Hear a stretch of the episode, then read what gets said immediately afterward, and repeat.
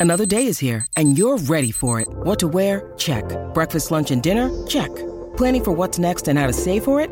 That's where Bank of America can help. For your financial to-dos, Bank of America has experts ready to help get you closer to your goals. Get started at one of our local financial centers or 24-7 in our mobile banking app. Find a location near you at bankofamerica.com slash talk to us. What would you like the power to do? Mobile banking requires downloading the app and is only available for select devices. Message and data rates may apply. Bank of America and a member FDIC. When you need mealtime inspiration, it's worth shopping Kroger, where you'll find over 30,000 mouthwatering choices that excite your inner foodie. And no matter what tasty choice you make, you'll enjoy our everyday low prices, plus extra ways to save, like digital coupons worth over $600 each week. You can also save up to $1 off per gallon at the pump with fuel points. More savings and more inspiring flavors make shopping Kroger worth it every time. Kroger, fresh for everyone. Fuel restrictions apply. You're listening to Orange and Blue Bloods, hosted by EJ Stewart and Tommy Beer. Let's get to it, New York. Knicks take a commanding 3-1 lead in their first round series against the Cavs. Uh, they had a dominant blowout in Game Three. Knicks followed that up with a 102-93 win in Game Four at Madison Square Garden on Sunday afternoon. The Knicks, who came into the game without Quentin Grimes, which we'll talk about a little bit later, uh, dominated much of the first half, but Cleveland would storm back to take the lead in the middle of the third quarter, thanks to a big period from Darius Garland, who bounced back from a, a wretched game three. Um, a late Jalen Brunson three would put the Knicks up to finish the quarter, so the Knicks were able to at least keep the lead going into the fourth quarter. And from then on, it was all Knicks. Big performances from Brunson. He had a game high 29 points. RJ Barrett again came up huge. He had a big game three. Followed that up with an even bigger game four. He had 26. Both men carried the Knicks in the fourth quarter. Barrett had 10 in the fourth quarter. Brunson had eight. Josh Hart was he key contributor in this game. He had eight points in the fourth quarter as well. He had 17 for the entire game. It was a rough one for Donovan Mitchell. Mitchell shot 5 18 from the field. He missed all four of his threes. He scored just two points in the final period. Garland uh, ended up uh, leading all the Cavs scorers with 23 points. He also had 10 assists in the loss. So Tommy is uh, I'm not gonna say I'm shocked that we're here, but it is kind of just it, when you think about where we were to begin the season or where we were when we began this podcast, to be talking about the Knicks being up 3-1 in a first round series where they didn't come in with home court advantage against the Cleveland Cavaliers. It is surreal, I think is, is a better word. How were they able to get this game for a win? Yeah, I think first and foremost we got to start with RJ Barrett. Um, Yep. You know, it- you know, of the things that are shocking, and, and many of them are shocking um, and, and surreal. Certainly, um, you know, we expected Jalen Brunson to play really well. Um, you know, Josh Hart, um, Bolin is not a surprise to anybody. Um, Yep. You know, Mitchell Robinson, very surprising. You know, expect to play well, but he's played better, exceeding expectations. All Yeah. that said, to see where RJ Barrett was on Friday, Thursday night, Friday morning. Um, you know, we we talked about it uh, on the pod. You know, leading into Game Three, first two games um, had 21 points on 25 field goal attempts, was six of 25 from the floor. Um, national, prominent national media voices saying not only did he deserve to, um, uh, you know, have his minutes reduced, but you know, obviously the hot take he shouldn't be in the game. Yada yada yada. Yeah. Um, two games later, RJ Barrett produces the two best games of his career. Um, over the weekend, 45 points on 30 field goal attempts with 17 30 from the floor. Um, we'll get into all the particulars and the reason he was Yeah. successful and, you know, um, not settling for drives, really effective at the basket, drawing fouls, which was really important, aggressive, uh, you know, when, when defenders closed out, uh, he aggressively attacked the basket, um, seemed to play inspired defense because of it, made the right passes, got his foot into the paint, kicked it out, sprayed it out to open shooters. Um, so, so also helped his teammates. Um, so we'll get into the particulars, but just first and foremost, a, a ton of credit to, to RJ Barrett. He heard all that stuff um, that we that everybody was Oh, yeah. saying in the city. Um, you know, make a break time. The Knicks should trade him. Um, this is he's, he's just not a fit. He can't step up in the postseason. And the first seven postseason games of his career, um, the criticism was justified. In these past two games, Julius Randle struggling struggling mightily. We'll get into it. Quentin Grimes injured, only plays two quarters out of out of the eight uh, in these in games three and four. Um, Knicks needed a boost in the most in the, in the worst way imaginable, and RJ Barrett stepped up, stepped up and delivered. Um, so huge credit to Barrett. Um, you know uh, the, the defenders, the supporters of RJ from the day he was drafted up until the t- t- tip off of Game Three. Um, you know they're the, the, the, the, rationale for defending RJ was listen, the kid can struggle, but it's that self confidence yeah. that he has in himself, that ability to bounce back from poor performances that really separates him uh, separates him um, from some other players, uh, even talented. Um, you know, it may not be the most athletic, um, but the kid's got heart, the kid's got guts, um, and the kid's got courage, and he put it all on display this weekend. Absolutely. I mean, that was one of the reasons why it was hard for me to jump completely out the window on RJ for this series because this is who he's been. I mean, he's a guy who could look absolutely terrible, a guy that you feel like you cannot play because of how much he's killing you, and on the switch of a dime can look like an, a future All Star. That that is just who he's been.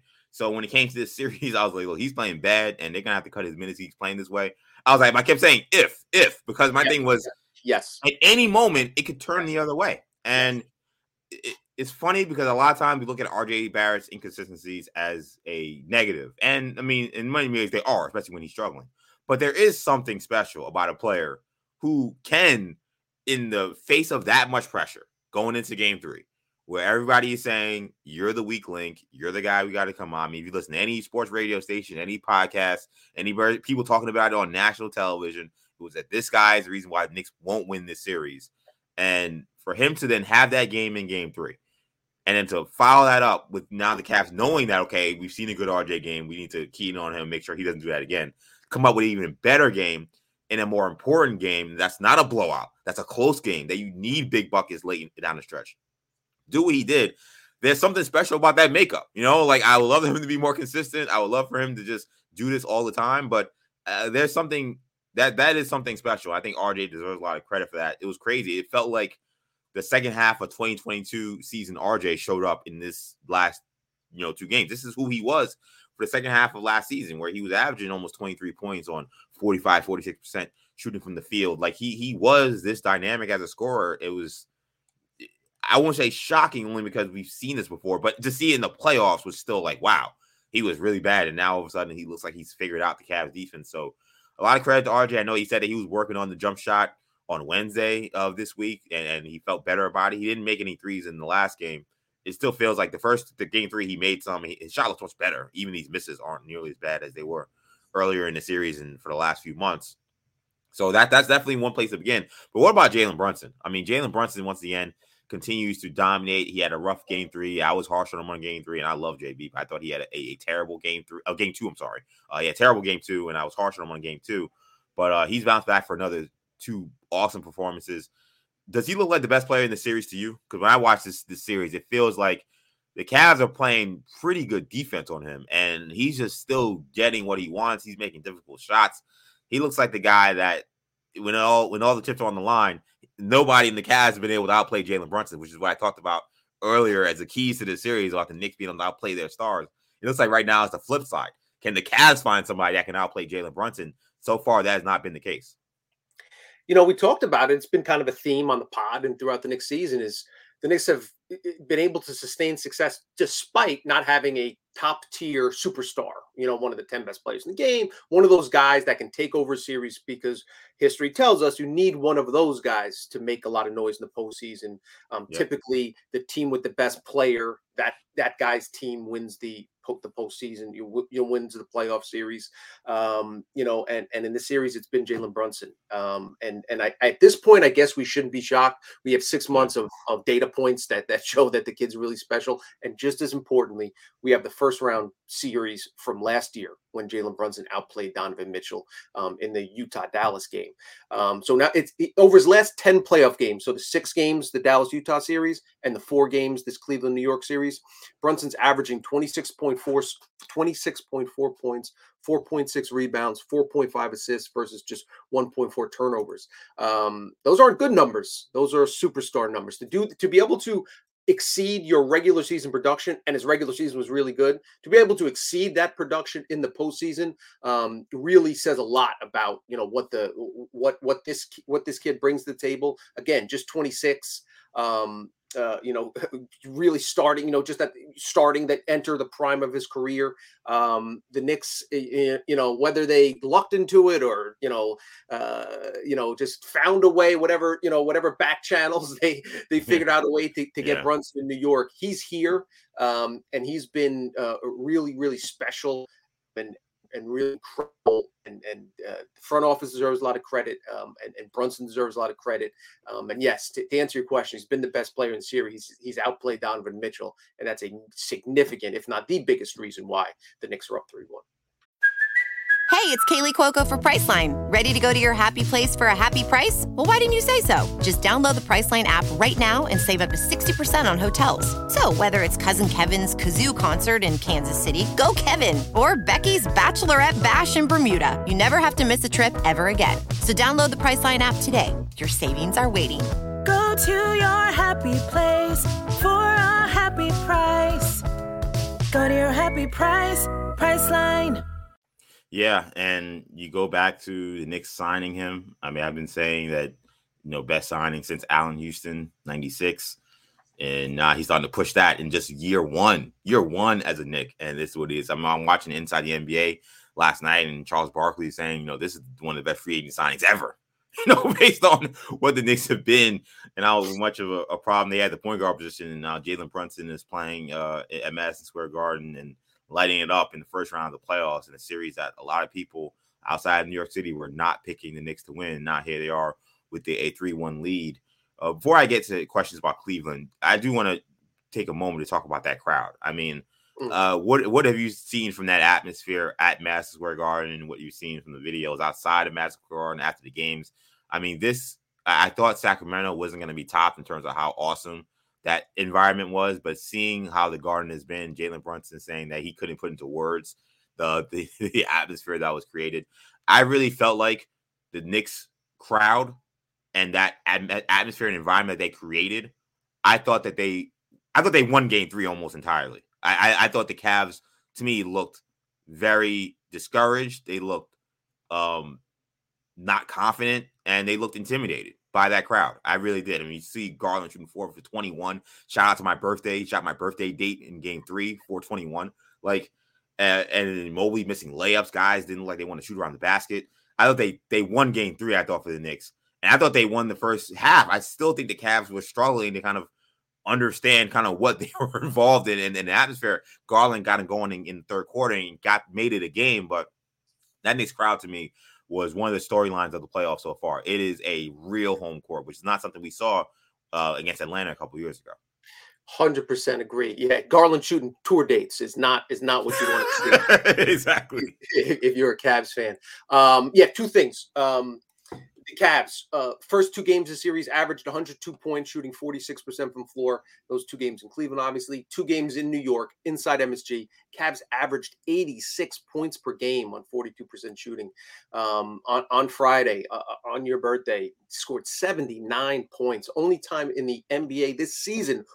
There, there's over 2,500 games played in the NBA this season, regular season and postseason combined. First team to score under 80. They never look comfortable. Um, right into the end of the fourth quarter of, of, Sunday afternoon, they just never seem to find their footing and find an equilibrium um, dealing with that raucous crowd. And and I totally agree with you. Um, uh, game three, I yeah, I think that the fans deserve the game ball. Um, you know, yeah. we talked about possibly you know real fans, quote unquote, getting um, you know, priced out, but they, they, made their way into the building. Whoever was there, whoever got into that building, um, made it special. The folks outside. Yeah.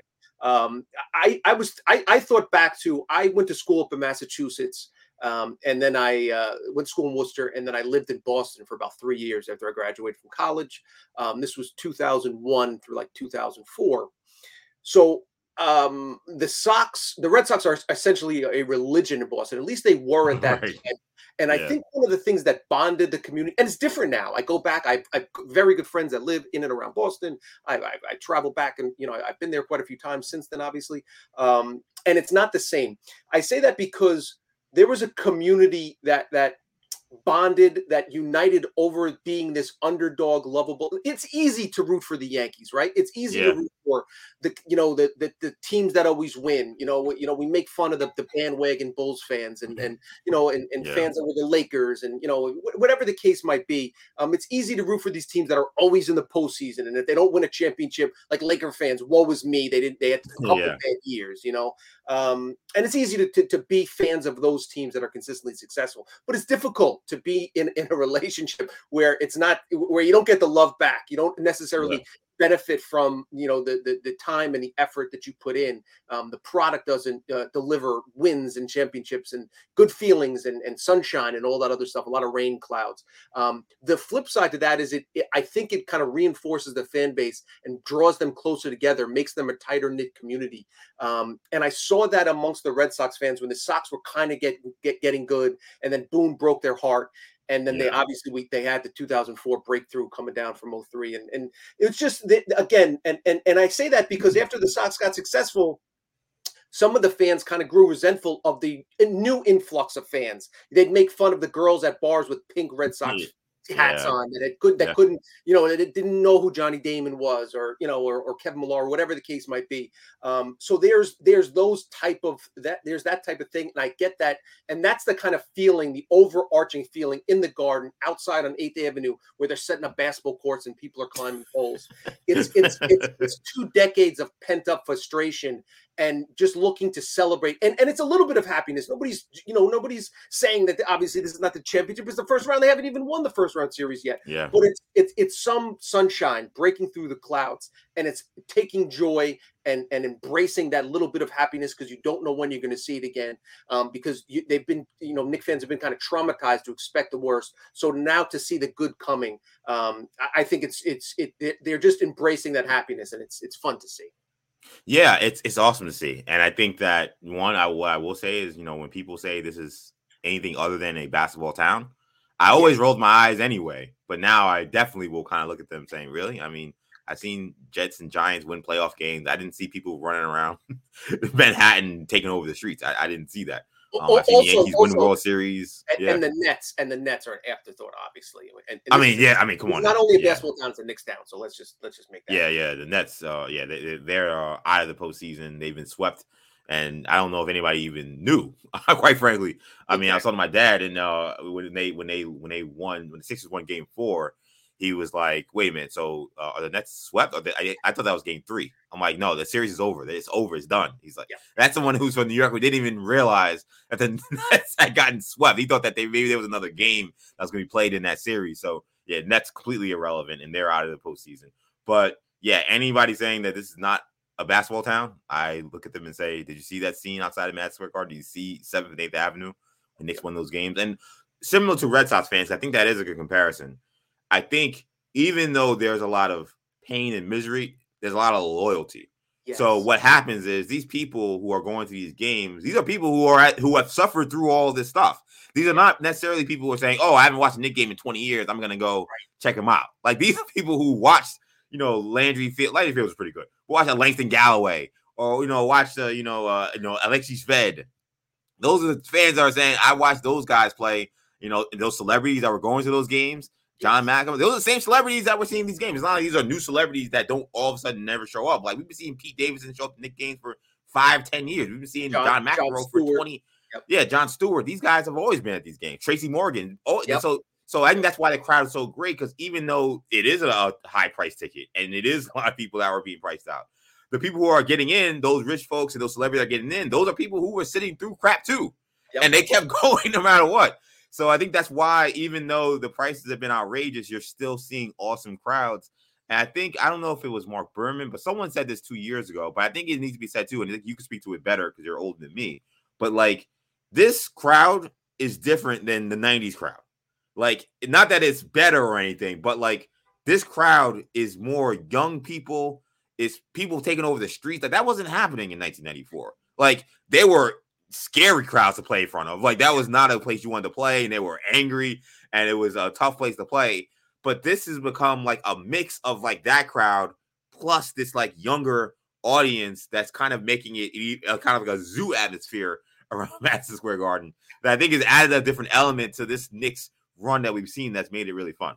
Yeah, I think obviously, as with all things in the world nowadays, a lot of it's social media impacted. You know, a lot exactly. of folks are outside 8th Avenue, be outside, you know, 33rd and 8th, trying to hope they get on Sidetalk TV's next clip. Yeah. You know, they want to be the next guy that says, KD, don't you wish you signed with the? You know, they want to be that guy. They want to, you know, or, or be the bing bong guy, you know. So there's there's there's that aspect of it um, that that kind of gets fans charged. Whereas, you know, in the in, in the in the 90s, it was the garden was insanely loud, but then things would disperse and you know, people would take the, you know, go down to Penn Station, take the train home, etc. Now people yeah game after. There's people that subway down from you know uptown that'll just go to the after the next win. After the game, yeah, you, know, yeah, you see that more and more. So um, I think that's one of the differences. Yeah. Yeah, it's, it's been an incredible atmosphere. It's an atmosphere I hope they get. I get to get a piece of at some point during this postseason. I will say just quickly on the Cavs. Are you surprised at how poorly they've been playing? Because the Knicks have played very well. Not not perfect. I mean, we're going to talk about some of the, the, the missing links we have in this Knicks euphoria right now. But what has struck me was just how poorly the Cavs been playing. And when when we have whenever there's a playoff series, I do like to really read a lot of what the Cleveland folks are saying, what they're kind of seeing, because it, it, provides a, a greater context to what I'm watching overall. Because I'm not someone who's watched 82 Cavs games, so seeing that side and seeing how they're covering this, they're just shocked. They just can't believe how terrible the Cavs are playing. They seem to be a little reluctant to give Knick some credit, but I think that it does the fact that they're like, wow, I, we haven't seen the Cavs play this poorly all season is shocking to them. Are you surprised how poorly the Cavs are playing? Like, like what have you seen from that side? Because they, they have not looked good in this series, except for game two. Pretty much the, the three games they lost, they looked terrible in all of them. Uh, shocked, absolutely. Um, listen, the, the Cavs were second in net rating in the NBA during 80. That's not a, the final month of the season. That's not a good streak they had in January. That's over 82 games they had. They had the second highest net rating in the sport. Um, and that's usually forget record, forget home away, and, and leading score points. That's the you know that really you know analytics guys will tell you that's a telltale sign of you know how t- how much you outscore your opponent by over the course of yeah. the marathon season. Um, and that Cavs team has not showed up again. Uh, uh, you know, we, we kind of played this this game before, but uh, if I were to tell you, you know, 14 days ago or or the day before game one, that four games into the series, that that Randle would be averaging 14.8 points, 2.3 assists versus 3.5 turnovers, while shooting 32% from the floor, 25% from downtown, and 64% from the free throw line. Okay, Quickley would be averaging 6.5 points, 1.8 rebounds, 1.5 assists. Uh, Grimes would be averaging 3.7 points while shooting 18% from the floor and had missed game four due to injury. If I told you all that and that the Knicks were, I, they would just, it would be almost inconceivable that the Knicks would be up 3 1, giving that yeah. two of their three best players, not having lived up that, not having played up to their regular season standards, have been bad. I mean, Julius Randle yeah. was awful yeah. in, in, game four. IQ, he's yeah. played terrific defensively, um, but offensively, uh, and he's still a net positive. We'll talk about that. But offensively, he's really, really struggled. Grimes was invisible, can't knock down a shot. Um, yeah. So you factor all that in, and for the Knicks to still be up three one, yes, a lot of it's Jalen Brunson. Yes, a ton of it is is uh, Josh Hart's intangibles. Mitchell Robinson and, and iHart playing out the Cavs bigs immense. Um, and but you, listen, we on the other side of the coin, the Cavs have not been good. Garland's had some great moments, but it's been inconsistent. He was yeah. Three. Um, you know, their their wings haven't delivered, which isn't shocking. Their bigs, um, Jarrett Allen has been humiliated essentially by Mitchell Robinson uh, in many yeah. respects. Um, Mobley's been outplayed. Uh, you know, was top near the top of the league in terms of I think he finished third in Defensive Player of the Year voting. Um, you know, and and then of course Donovan Mitchell. Um, I do I expect him to have a big game in Game Five. I do. Um, do I, I count so. out? Do I count out the Cavs? I do not. Um, listen, we'll talk about it the, the, I think Game Five is an important game because if Cleveland can win one, then they come back to the Garden and listen. The Knicks, uh, the Knicks will be favored in that. Would will be favored in that Game Six should it come to pass, rightfully so. Um, most experts will pick them to win based on what we saw this weekend. Um, but listen, it was a you know it was a, essentially a tie game right near the end of the third quarter um, in, in Game Four. Um, you know if if the, if the Cavs were to get that, and could the Knicks win a Game Seven in Cleveland? We're getting ahead of ourselves. They could. Yeah it's not to say the series over, but then you start getting momentum and narratives start changing. Knicks important for them to keep their foot in their throat and not go Cleveland any life Wednesday night. Yeah, no, I agree. And and when you think about how Cleveland has played, they've been an excellent home team. So I, I would expect them to have a, another a really solid game at home, especially with the way they played in game two. Um, Yes. They should feel a lot more comfortable. And I, I also think that I, I I thought the short turnaround between games three and four, I thought they favored the Knicks. I think they were able to ride the momentum from game three, especially when game three now is a blowout. Like you play that kind of game and like you can kind of just ride how you played in that game right into the first half. And again, I, I thought that Cleveland took how they played in that whole four quarters of game three and rode it right into the first half of game four and didn't really get into the series until game the second half, uh, third quarter there of game four. So I think that that didn't help them out. I think that they could have got two two full days off and they could have really kind of reset and it would have felt like a more of like a new game as opposed to a continuation of the beatdown they took in game three. So so that will be key, I think, in getting these days off. But yeah, I, I I'm surprised. I'm I think I'm probably more surprised at the bigs being this ineffective than I am even the guards. Because the guards have had their moments, but in the playoffs, shots go in, shots don't go in. It, it- star players, especially smaller guys, it can kind of be a hit and miss on kind of how they play. They can have big games, they can have tough games. So I'm not as surprised. We've seen some swings from Garland and Mitchell. Mhm. I would have expected Evan Mobley to be way more of a factor around the basket, both defensively and offensively. I really thought only game two's been the only game he's really made much of an impact. Um, he's guarded Randle pretty well, but we'll get to Randle. I think a lot of Randle is his own doing. He's missing a lot of shots he's wide open, so I don't I don't know how much I could give Mobley credit for that. But you know, you mentioned Allen again, very little factor around the basket. The Knicks have been able to get in the paint at will, um, score at the rim at will in the last two games. I mean, those guys giving them essentially nothing is is what will lose the Cavs the series if this is going to continue. Like they, those guys have to have much bigger impacts. They cannot let Mitchell Robinson dominate them on the offensive glass. We had seven offensive rebounds in the last game. I mean, like that, that can't happen, and, it continues to keep happening in this series. And once you get to Game Five, the adjustments kind of stop. Like this is a point where it's like, okay, every adjustment that's been made has been made. Now it's these are the teams that you kind of can expect for the next three games. Who's to win?